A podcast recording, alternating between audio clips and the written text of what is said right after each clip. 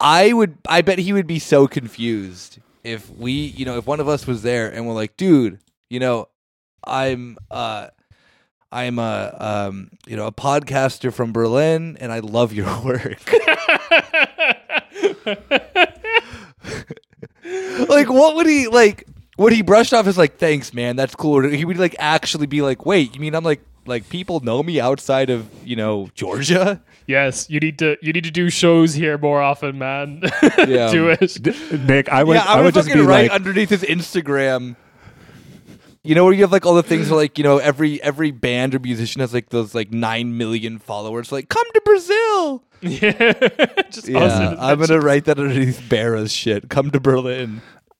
that's the wrong Instagram. track. I would be, uh, I would, I would go up to him and be like, "Yo, bro, my name's Cole Bennett. I want to work with you, bro. Can you send me five million dollars?"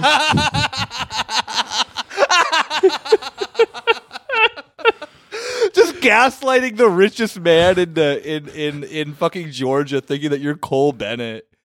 He's like, "This Oh, American boy it. is he must be Cole Bennett." You like all right, Rob? No shit. If I was Georgian and I squinted, you could pass as Cole Bennett. I feel what like I'm we could. about. Yeah. I feel like What you mean? Just like uh, a white dude with blonde curly hair? I like the idea of us. You could to, like- easily convince a Georgian that you're at least some like like influencer or something like that. I think you could do it. I, I think we need to like.